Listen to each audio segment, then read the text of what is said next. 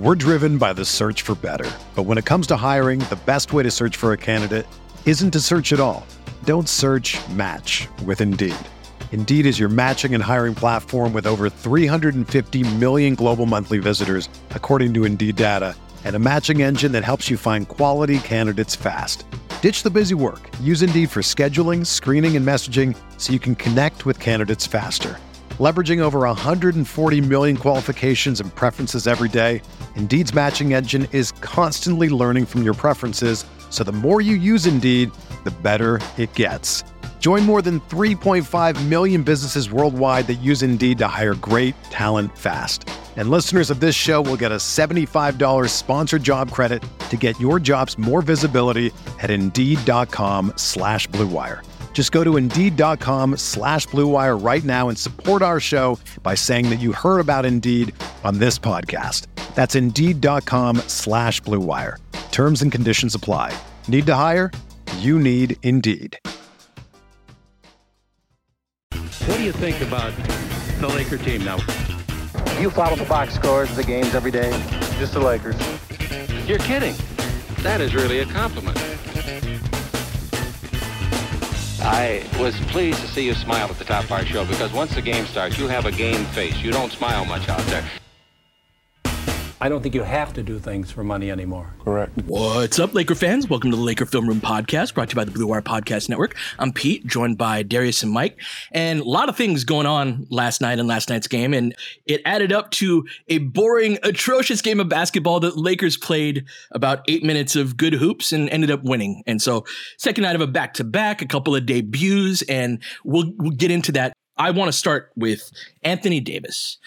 Anthony Davis, it's so nice to see him playing basketball again. He did some things in that game last night, D, where like he blocked a couple of shots and altered a couple of others that the discrepancy between the level of rim protection that we've had over the last 20 games and the shots that he was blocking and altering, I like, I kind of like, I was startled a couple of times when he did it.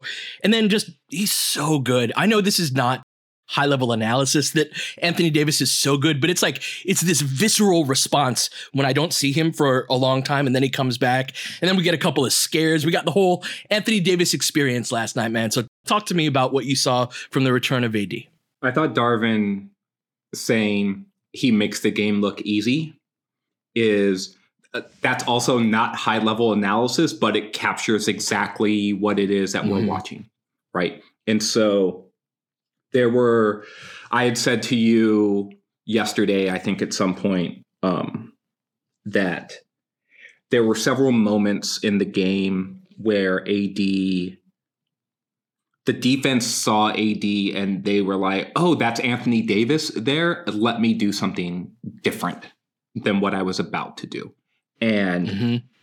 and that is not what happens when they see thomas bryant we talked about this the other day where it's just like TB can sort of be inviting that sort of attack mentality from, from that's the scouting report right? Is like if you can jump he has difficulty jumping off a back pedal. And so mike like pete was saying there were the four block shots but there were all of these other things where he just stopped the action or made the spurs do something different. His first shift his very first shift it's one of the very first defensive possessions. Him and Rui come in the game at the same time. And one of the things I was watching for Rui, and we'll talk about him a little bit after this, was a couple of the complaints I heard from Wizards people and people who follow the team is Rui can be good defensively on the ball, which we saw some of that last night, but off the ball he can lose attentiveness and he can sort of just get a little mm-hmm. space cadetty off the ball a little bit. One of the first defensive possessions, Rui got beat backdoor, and a guy back cut him. That guy got the ball, and then he was going up and he elevated. And then AD came from the opposite side of the paint and enveloped that dude. And then I don't know if the ball went out of bounds or the guy ended up kicking the ball out, but basically that whole play reset. And it reset because AD was basically brilliant Anthony Davis defensively. And that happened, Mike, over and over and over again last night, where he thwarted what the other team was trying to do.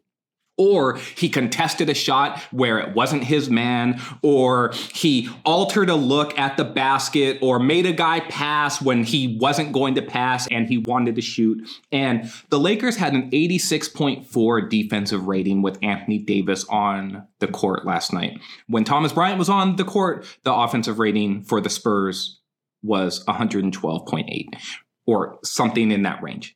And so that's not all Anthony Davis. He played in some better defensive lineups and yada, yada, yada. And there's a lot of context there. And I don't want to just put all of that on AD, but AD was a monster defensively in his minutes. And Darvin said it at post game, Mike, he helped their defense so much. And I miss this dude. This is the dude. This is like, oh man, yeah. hey, AD, I love you, dog. Man, we could spend the whole pod just on AD and just on this game the first thing that I thought of when you were saying that it, it changed the way that some players are able to play, I thought of Schröder, who had four steals and two blocks and was just so yeah. activated and flying mm-hmm. all over mm-hmm. the place and taking risks and gambling. And I wasn't really thinking about it at the time because Schröder always plays hard, but maybe that's part of what plays into it, right? Maybe just yeah. having that security inside to to say, guards, go ahead. Because this dude, the Spurs are just they're turning the corner and they just look in there and they're like, oh shit, you know, it's and it didn't. It took him a couple of minutes. He was kind of just walking up the court, and I was watching. Sometimes during the game, as I tell you guys, I'll have the broadcast in my ear, and I might be looking something up. I'm definitely watching the action, but I'm I'm not always laser focused on it because I'm trying to do all these things. I was just mm-hmm. staring at Anthony Davis for the first couple of minutes to see how he's moving, to see if he looked down at his foot, and he he wasn't looking down at his foot. That was good, but he wasn't really jumping, you know. And and then all of a sudden, he just it starts to come out. And and two minutes later, he's looking like full Anthony Davis. And it just shows to me the incredible gifts that this guy has. Playing NBA basketball and looking like that, not not necessarily like hitting shots, but just the the basketball fluidity with which he was playing after five weeks off and no real. I mean, sure, he may have scrimmaged a little bit with the like assistant coaches and a couple of the G, the G League guys, and it's that is just it's not easy to do. It's not easy to do, and he made it look super easy. And then he goes for 21, 12, and four blocks in 26 minutes. You know, like a full stat line for whatever. How many how many players in the league can get that stat line? Period. Like 12 and he just does it like that in, in limited playing time. So um, I'm the health stuff, I asked him several questions about it, and he's basically like, "I'm good. I don't feel any pain." I that's the only thing, the hurdle that remains for me. Like, how does this feel after a couple more games, and how does it feel in two weeks? But couldn't have been a better sign that he was able to come back like this. It, it does show that the that the bone and the stress reaction healed uh, in a way that was not necessarily even fully expected, and that's great. And uh, you know, it's it's hard not to come out come out of there probably like LeBron did, feeling a little bit more sense of optimism in general after watching AD there, Pete. Yeah, that we've had a couple of times seeing AD come back from longish term injuries.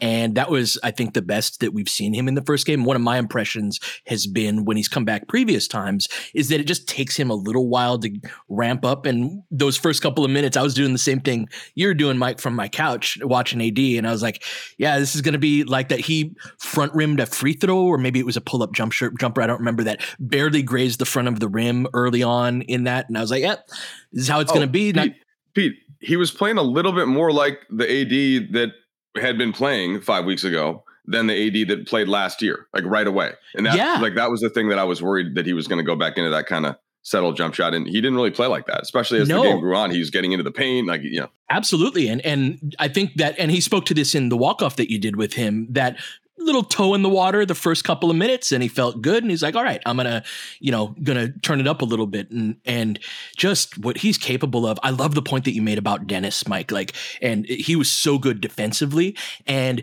that empowerment of the guards and we're such a an attacking team on both ends of the floor. A lot of times on this pod we'll talk about it on offense and transition and things like that but Dennis and Bev are attackers defensively, and that ability to gamble for steals or ball pressure a guy a little more, knowing they're probably going to beat you off the dribble. But if you can just ride their shoulder or their hip, that's going to be Anthony Davis back there. D that is an em- empowering to the what I think the whole idea is as is Rui, who I think we're going to get into in a minute. But I love that that point that Mike made about the the um, chain reaction effect of having Anthony Davis back there. I think catalyzes our guards defensively. It totally does, and it also just makes everything feel more like NBA level defense on like on the back end, right? It, it's mm-hmm. like again, I don't want to pick on Thomas Bryant too much. And so like I'll even compare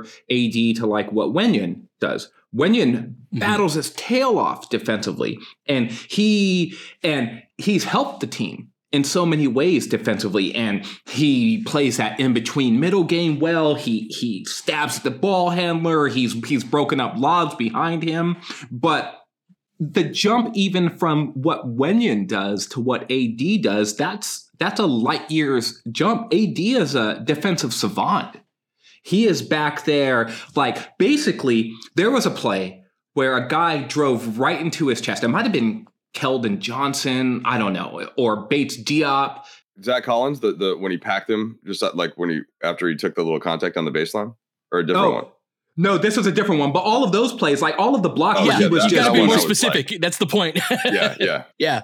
No, the the point I was going to make because those were plays, Mike, where he's actually blocking the ball, right? Like he had that that great block on on Jones too, where it's just like Mm-hmm. Like on the telecast, Stu was saying like he showed him the ball. He actually didn't show him the ball until way late, and AD was just like, "Oh, yep, I'm just gonna keep waiting until you actually do show me the ball, and then when you show me the ball, I'm just gonna swipe it out." But the play I was talking about was you had mentioned several pods ago about how AD blocks a lot of shots with his right hand, and he doesn't often contest shots with with his left hand. So a a guy drives into AD's chest, and then he goes into a crouch, and he's like sort of pump faking and really trying to time it. And AD is just hovering over him with his right hand sort of just like in this cocked position like once you even try this nonsense I'm going to swat this ball. Like, don't even try it. I'm standing right next to you. And it's sort of like he was big brothering him in a way where it's just like, you have no chance down here against me. And it's that level that he can produce on the back end of the defense that is going to make it so that every other player that he shares the court with is going to benefit from that level of defensive attentiveness. We've often talked about how the Rudy Gobert's of the world or the Draymond Greens of the world, the, the elite of the elite defensive players that play on the back line, how they are such floor raisers defensively. But that's not something that is often said about Anthony Davis, even though it's acknowledged that he is one of the best defensive players in the world. And, and, and so his his gifts as a defensive player they are like Christmas Day because they get handed out to everyone. Pete, it's it's not just like oh I mm-hmm. like I'm doing my job and my job is this. It's just like no, it's like he is the rising tide defensively for the Lakers, and as long as these other guys compete defensively with him, like the whole team is going to benefit.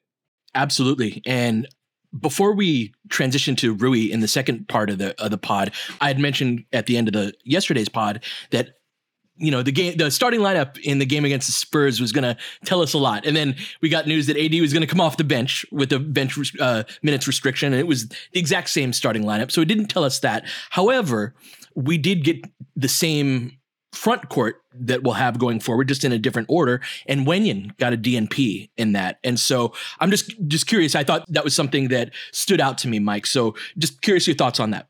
Yeah I think that I would have loved to see uh, some more of the bigger groups and specifically just some more it was like the Beverley Intruder and then russ. And this probably all ties back in some degree to what russ's role is now that ad is back and now that you have hachimura and especially once austin Reaves and lonnie walker the fourth come back but there were several different pockets of the game where you're sort of looking over to the bench, and it was either like Troy Brown Jr. or Max Christie, both of whom I thought played pretty well. Like Troy had seven rebounds in 21 minutes, hit two of his three threes. You know, just solid. I had a steal, an assist, didn't make many mistakes. Um, Max, I like a little bit more every time I see him play, and it just seems like Dennis is not the guy that I want to take off the floor. Uh, he play. He's been playing the most minutes in the team, uh, recently, and you can tell that he's somebody that Darvin sort of fully trusts. And so you're back into that range of Beverley, and yet he was hitting all his shots. Beverley Mhm. had a season high 18 points, right? Um, hit three threes. He made some he made some things happen defensively, and it was a tough game for Russ in a lot of in, in a lot of aspects up until later in the fourth quarter. So those were the things that I was mainly thinking about, and then in terms of Wenyen, it's that's another area where you could just play fewer minutes to one of those guys and give Wenyen his like I, I would even even if it's five minutes a half, just Wenyen go out there and make some things happen, wreck some stuff on the offensive glass, fly around, you know, put some pressure on the other team. And it's probably easier said than done if you're going to play Thomas Bryant certain amount of minutes. He played 21. And if you're going to play Anthony Davis's minutes are going to go up, right? As the restrictions drop, the, the minute restriction was, I think, 24, right? And so he played 25. The, the trainers are always like, it's fine if you go over by one, but let's, you know, take it easy here. And so I know, Darius, that's a lot of stuff to sift through, but the general feeling for me would be more of those bigger players, a little bit fewer of the three guard lineups, uh, and you know you have to you might have to make a choice at times between sort of Beverley and Westbrook uh, in some of those rotations. Yeah, I would have liked to have seen Wenyen play as well. Um, one of the things that is the numbers from last night's game aren't pretty, um, mostly because Russ was very bad last game. And so when he was the anchor on these numbers that I'm about to tell you, but the Russ, Dennis, Bev trio played 12 minutes together against the Spurs. Um, they had a minus 34.9 net rating when they were on the court. And so most of that was on the offensive end. They could not score. Um, so like 75 offensive rating. 75. Um, and a 110 defensive rating. And and so the Spurs scored well. Um, one of the things that one of the reasons why I wanted to see Wenyen specifically last game, and I think this is going to be a theme going forward, is Mhm. that the Lakers can be a relaxed team when they have all of their dudes. Like some of this stems from LeBron because LeBron's in his 20th season and he's going to play the long game as much as he can. He has not been doing that in the last 20 games because guess what? He hasn't had Anthony Davis and the standings have been what they've been and he's pushed in order to get the team where they need to be. But it's no coincidence, Pete, that Nope. he played this game, but it's the second night of a back to back. AD's back. Rui's going to play. Like, oh, Austin's getting healthier. Lonnie's getting healthier. Guess what? My effort level is probably going to be in the 70% range this game. And I'll maybe push for a couple of stretches, but that's it. And Mhm. the rest of the team was the same way. You know whose motor never does that? Wenyen Gabriel's. And I just thought, man, like these lineups, they need just an infusion of boost and bounce and energy. And I feel like that's going to happen more and more over this next stretch of games as the team starts to acclimate to getting AD back because he does make the game look easy, but there are still parts of the game, Pete, that aren't easy. And what you need is energy and what you need is effort. And so I'm hoping Wenyen works his way back in and that this was sort of a one game blip as things start to get sorted out. One shift a half to me isn't that hard to find. and beyond just a, a low energy game against a team uh, uh, along with everything that you said that i don't think the lakers were afraid that they would beat them at any point. and that happens in the nba all the time where a team goes like yeah we need to have a good 10 minute 8 to 10 minute stretch and we'll put this game away and that's exactly what happened in the fourth quarter um, but beyond just yesterday's game I think that we have a, an incredible opportunity to put a bigger, stronger, faster, athletic team out on the court, of which Wenyen is one of those guys that can contribute to that. But one of the guys that I think really swings that is Rui Hachimura. So let's take a break. And when we come back, let's talk about his debut.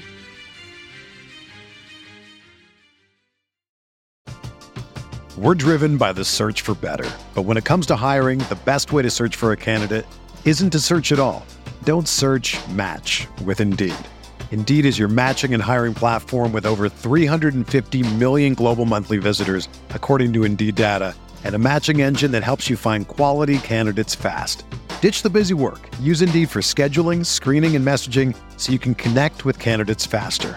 Leveraging over 140 million qualifications and preferences every day, Indeed's matching engine is constantly learning from your preferences, so the more you use Indeed, the better it gets. Join more than 3.5 million businesses worldwide that use Indeed to hire great talent fast. And listeners of this show will get a $75 sponsored job credit to get your jobs more visibility at Indeed.com slash BlueWire. Just go to Indeed.com slash BlueWire right now and support our show by saying that you heard about Indeed on this podcast. That's Indeed.com slash BlueWire. Terms and conditions apply. Need to hire? You need Indeed. Whether you're a world class athlete or a podcaster like me, we all understand the importance of mental and physical well being and proper recovery for top notch performance. That's why I'm excited that Unifyd Healing is sponsoring this podcast. Unifyd Healing is a new and super innovative global network of wellness centers powered by Energy Enhancement System, or EE System. If you haven't heard of the EE System, you'll want to listen up. This technology promotes wellness, deep relaxation, purification, and rejuvenation. At hundreds of locations across the globe, access to a center is easy and affordable. Interested in experiencing the EE system technology for yourself? Go to unifydhealing.com slash bluewire to learn more and find a center near you.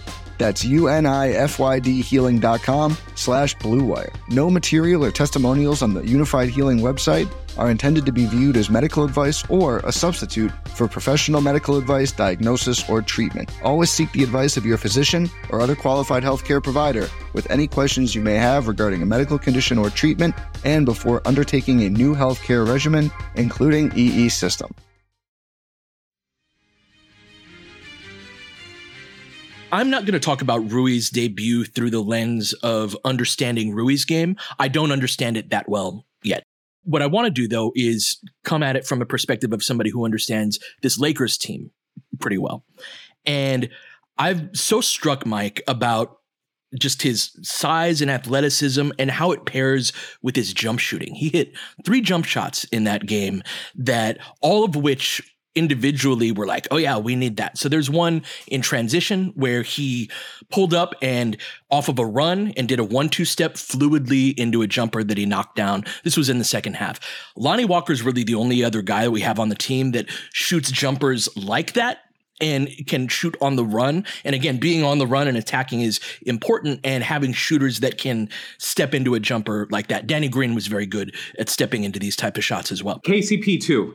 KCP yes. would hit that three as well. Yes, and and so th- that type of shot jumper on the run is super important. The first jumper that he made was in the first half where the ball got swung to him in on the wing or the slot, and he hit a hard dribble pull up where he looked like he was going to attack the basket. He got his defender on their back foot, and he one two stepped into that mid range pull up, knocked it down very cleanly.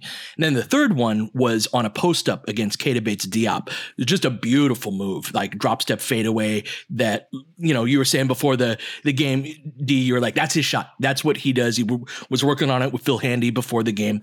And so I'll get to the defensive side a, a little bit later. Uh, we'll, we'll, talk about that. But Mike, I've been kind of pining for jump shooting, and it's not necessarily a shooter, but I think that a guy of his size the way I saw it is like he's going to be able to get these shots in high level playoff games, right? That six eight guy that can elevate, has a high release point, and can comfortably hit a jump shot off of a one two step, even if it's from 18 feet. We don't have a lot of that. And he just stood out to me so much as a guy that was like, we don't have any other role player that's remotely close to like him, to being like him. And I just, James Worthy was talking about this in post game. I just think he adds this really wonderful dimension to what we'll be able to do on the offensive end. And so, curious your thoughts, man. Uh, uh, on Rui's debut. You know, when you were saying that you wouldn't consider yourself necessarily a Rui expert yet, uh, as none of us are, I was watching LeBron watch Rui before the game, and LeBron was literally standing at the three point line, just sort of watching him warm up, watching how he shot, and it just made me have, you know, it just made me sort of like nod as an mm. approving. Mm. Um, I don't know what I would be to whatever relation it would be to LeBron. Just you know, he, he's actually yep. studying him. Uh, you know, Russ was not necessarily doing the same thing, but Russ already knows his uh, Russ knows his game from Washington, so that's the one thing I think that does help in that group.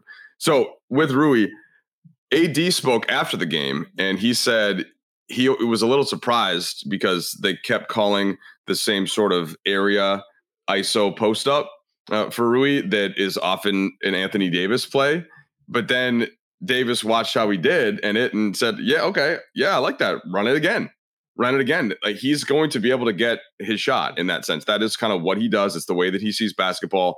He sees himself as a scorer first, and I do think that there there will be a necessity for him to play in some of these bigger games and, and when things get a little tighter of him to do what Kuzma did a little bit, who may have saw himself as a as a scorer first, but had the body and in some of the mindset to be able to impact in other ways. Uh, and you know, we, saw Kuz really evolve as a defender and as a passer. So that to me would be the hope as Hachimura gets some more experience. But he can already get buckets, and and it's to me.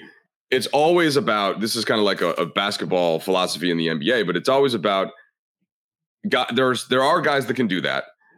How when to do that, how often to do it, how to do that in the context of Anthony Davis and LeBron mm-hmm. are out there on the floor.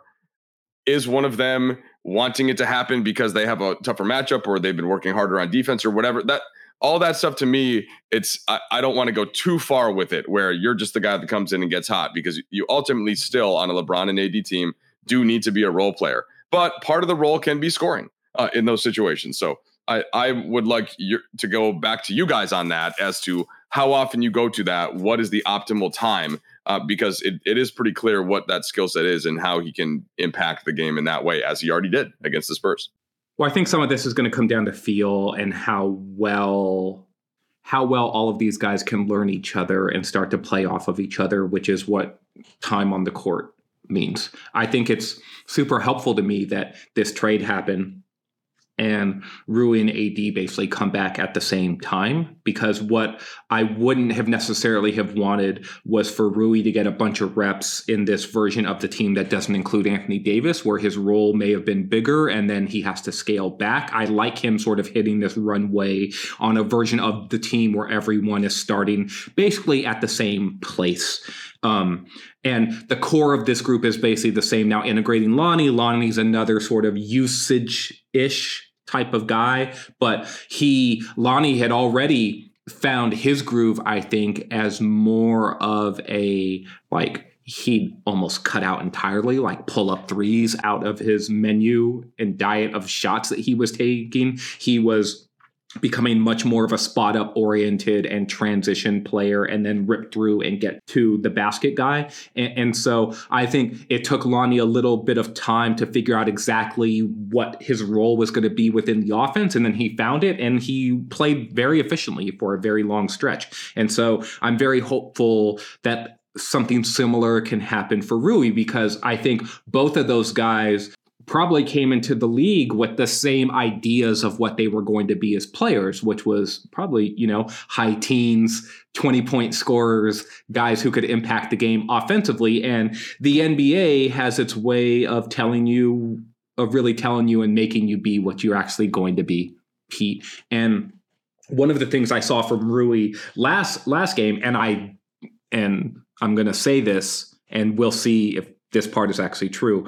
I think it was very much like this is my first game, and so this is how I'm going to play. He passed up a bunch of shots in or he passed up a bunch of opportunities to create shots for himself that I saw on the clips that I watched of him in Washington. He would have taken some of the passes that he received and he would have basically played on that island that Mike had talked about the other day after the trade. And he didn't swung the ball to the corner, dribbled into something else, kicked it back up to the top, and he played a very giving game, even if he didn't have a lot of assists or anything like team that. team leading plus 17 last night. Yeah, and, and so I thought if I don't know if that's going to stay because as a guy gets comfortable, it's it's just like my wife who is who is a kindergarten teacher. She always talks about how the first couple months of school, just like these kids are brand new to school, and so they literally have not been mm-hmm. in this sort of environment before. Maybe they've had preschool or they've gone to TK or whatever, but now they're in school school and they are the they are the big kids now, they're kindergartners, right? And so there's a lot of like rule following that happens in those first couple of months because it's all this socialization and understanding. And then around October, November, right after Halloween, these kids start to test the limits of like what's possible mm-hmm. within this space because mm-hmm. they're comfortable now. They now see this as their environment. And so that's going to happen for Rui too right right now is that breaking in period it's the like okay well i'm going to make the extra pass i'm i'm going to defer defer defer i'm going to look for my own when it's there for me but for the most part i'm going to play this sort of more balanced game and mm-hmm. i think mm-hmm. that's intentional and so i want to see how that evolves with him in in terms of flipping it the other way and and answering your question, Mike, of when do we go to that with intentionality, the way that AD was talking about, hey, they're calling plays for Rui that we usually run that for me, but he looks good in it. And uh, I think the time to do that is when there's a mismatch. He's somebody that Rui can do that pretty well anyway. There are going to be times, especially in front courts, where it's him, LeBron, and AD, where one of the three guys responsible for defending those guys are just have no business guarding that guy. Like they can't guard him. And so this is something the Clippers do. I was watching him in the half court in particular, and he's a bigger uh, athlete, but he reminded me of a Morris twin in some ways in his half court offense. And if you put a guy on Marcus Morris, for example, that that's not what he does, Morris is going to give you buckets. And and we were lamenting the over the top shooting in the Clippers game. That was one thing that stood out to me about a way uh, about his athleticism and size and just physical attributes is he's an over the top shooter in a way that we haven't really had. And so that's the way I see it, Mike, is that like Rui, it's going to Rui. There will be times to do it anyway, but he'll be really advantageous in those groups alongside LeBron and AD, where it's like you just run out of guys and the guy guarding Rui can't guard Rui. And they did put him in several of those lineups with LeBron and AD and that immediately makes me think of okay, well, do you start that way mm-hmm. in the starting lineup? And what does that give you offensively? What does that give you defensively? Is the backcourt then, is it Dennis Schröder and Beverley um, at the two? Is it Troy Brown? Is it you know somebody else like once is it Lonnie when he comes back? Is it Austin? So there are a lot of options there. I think several of those work. And it's back to that discussion we had before where I think it's going to take a few games. The trick is the next game is against Boston, which isn't the best team to experiment, you know, in terms of lineups with. Uh, unlike the Spurs was a pretty good team to experiment with, right? And I don't know. I, I'm it's it is a bit fascinating to think about it.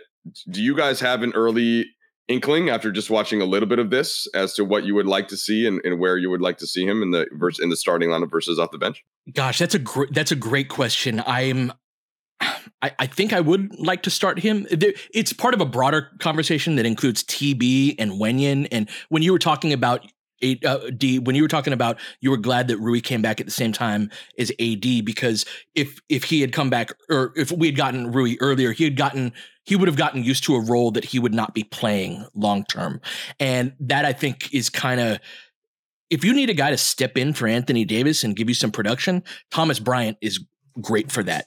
In terms of having a guy, a bench guy that can help, you know, that, that can help you win games and and be a part of a, a, defense that you need to run. I think that's a little more iffy, especially if Wenyen's your other option on that. And so I actually like that we're playing Boston next, that we're going on this five game road trip against a Brooklyn team, the Knicks. We got the Pelicans later on that trip. I think the Pacers are the other team because in those types of games, we're going to learn a lot more truth than we do than we did against the Spurs, for example. Right? If something doesn't work, we will know about it in the form of a ten to two run or something uh, along those uh, along those lines. Whereas against the Spurs, that's not really the case. And so I, I think I am more inclined after one game of watching Rui that to have him in the starting lineup. Whereas before, I thought that um, that he may be more off the bench. But th- that's I think a good thing though, D, that he that Darvin can go in a number of directions there.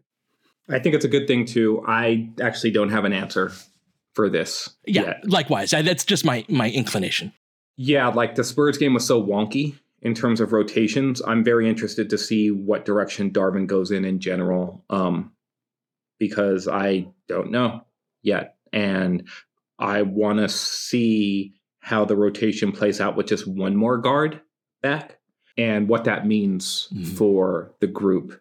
One thing I will say to the point that you made earlier, Pete, about how if you have all three of those guys of LeBron, Rui, and AD on the court, one of them is going to have a matchup advantage. I actually think that that's true for Rui every time he shares the court with LeBron.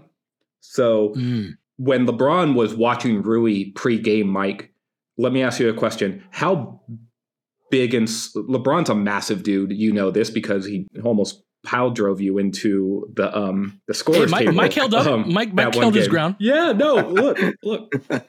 But Rui to me seems like another sort of big dude. He's he's listed at 6'8", 230. LeBron's yeah. listed at 6'9", to who knows what LeBron weighs now. But how close in size is Rui to LeBron as someone who was standing right next to both? Yeah, he's so he's not LeBron. I, I do want to I do want to emphasize that there. yes, there he's not LeBron, but he's he's very big. Uh, he's he's a he is a like a powerful presence, right? Uh, kind of walking past him. So like I was standing in the locker room between Hachimura and Max Christie, uh, right after the game, just kind of waiting for one of them, waiting I think for Rui to go to the podium, and you know Max, who's 19, is in ridiculous shape, right? It, but and so muscles popping all over the place, but he's still lean even at 200 pounds.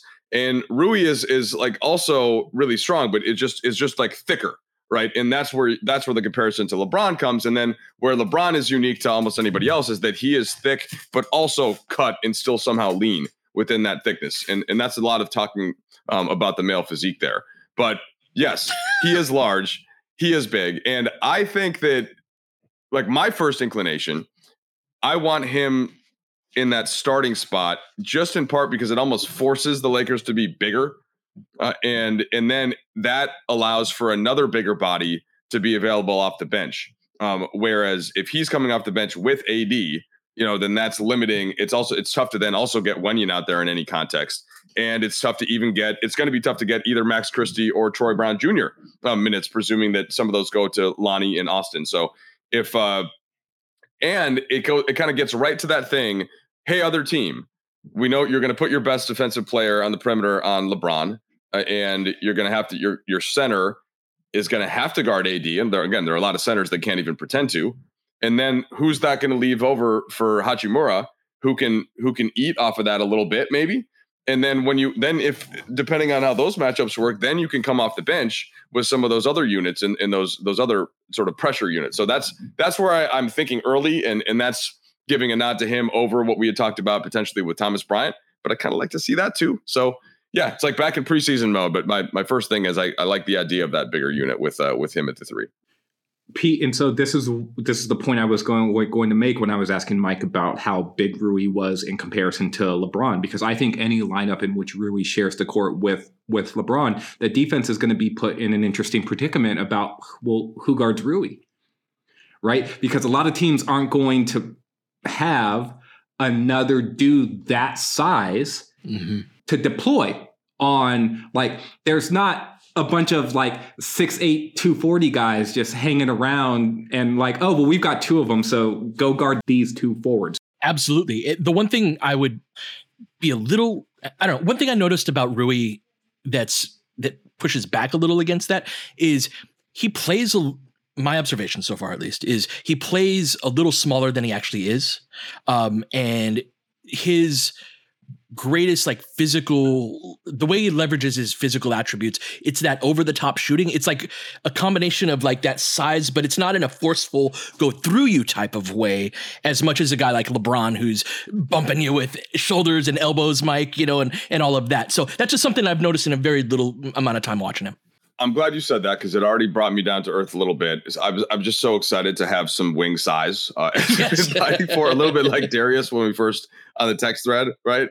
But to push back against my own point, I also don't love off the game, off the like the, at the start of the game to think, oh, yeah, the lesser defenders on Rui Hachimura, let's feature him over Anthony Davis or or LeBron. You know, so I I don't want it to, and that almost that almost sets up the hierarchy in a way that you don't want to right off the top. Whereas if he comes off the bench, that matchup isn't probably going to be great for him either, depending on because it's either going to be LeBron or AD back in the game. So um, I, that just I'm trying to avoid getting back to that small lineup where either Beverley or Brown is at the three and focus more on that positional size. And how else do I get there? unless starting Thomas Bryant, um, which which has some sort of some of its own fallbacks. But I do want to see that too. So I'm I, I'm uh, unconvinced of my own point. I just I'm the one thing that I don't want is the continued small look.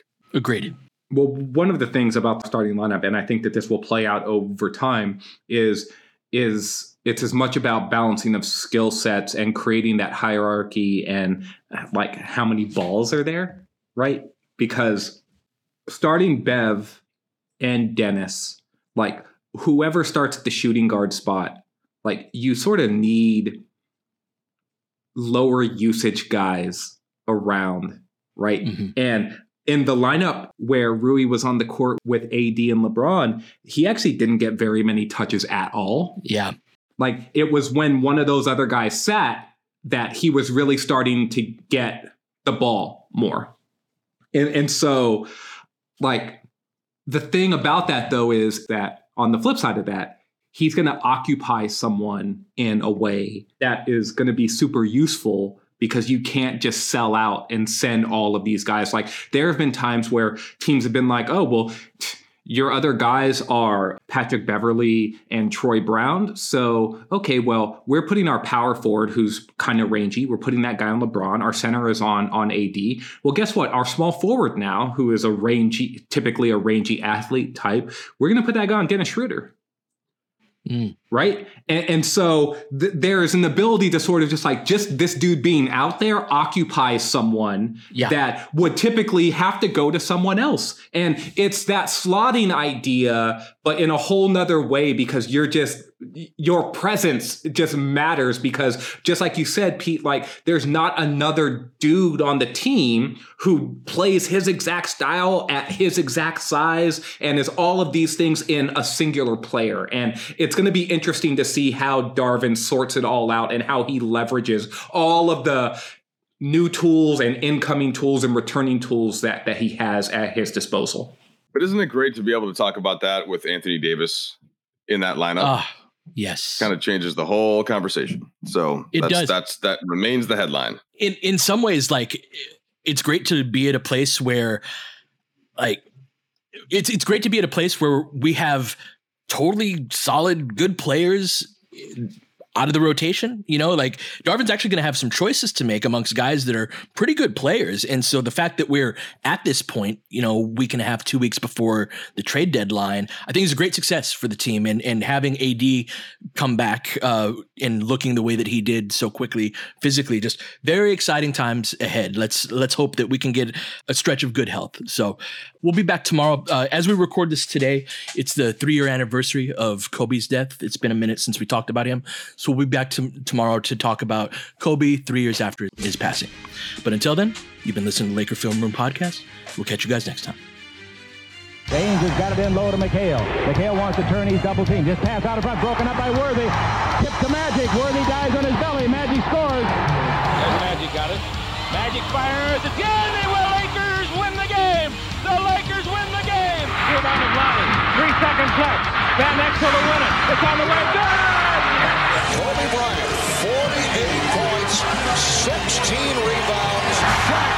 With his eighth block shot that ties an NBA Finals record. A lot of Laker fans Let me sticking around for this. You're seeing something that's very rare indeed. A Laker to get MVP chance Right, in Boston. in Boston. Of all places. Are you kidding me? Kobe, hard to believe. Are you kidding me? Unreal. Are you kidding me? Lakers looking to push. Bryant spinning in the lane. Back for Gasol. Pretty pass. And it's back to a three-point game. Kobe Bryant picked up by Bell. There's the move. Two, one. Listen. Unbelievable. For the victory. It's over. Shot clock now to five. Bryant. Yes. And that was a little tap to Alvin Gentry. Add insult to injury, Kobe. I mean, what a shot. I mean, you can't defend that. Are you kidding me?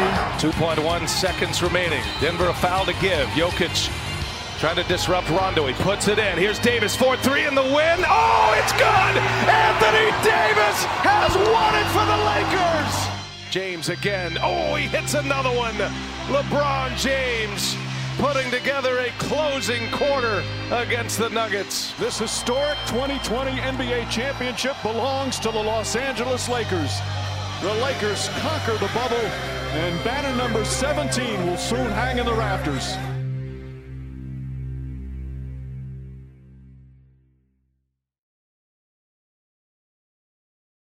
Everyone is talking about magnesium. It's all you hear about. But why? What do we know about magnesium? Well, magnesium is the number one mineral that 75% of Americans are deficient in. If you are a woman over 35, magnesium will help you rediscover balance, energy, and vitality. Magnesium supports more than 300 enzymatic reactions in your body, including those involved in hormonal balance. From functional medicine doctors to mental well being and female hormone experts, we all know that magnesium is the one mineral to improve all aspects of well being and health. But which one? Magnesium Breakthrough from Bioptimizers, the trusted choice recommended by leading experts with seven best absorbed forms of magnesium to ensure your body receives the support it needs for overall well being. Go to bioptimizers.com slash balance today and use code BALANCE10 for 10% off. Support your journey to wellness at B-I-O-P-T-I-M-I-Z-E-R-S dot com forward slash balance. Magnesium Breakthrough from Bioptimizers, your foundation to optimal health and vitality.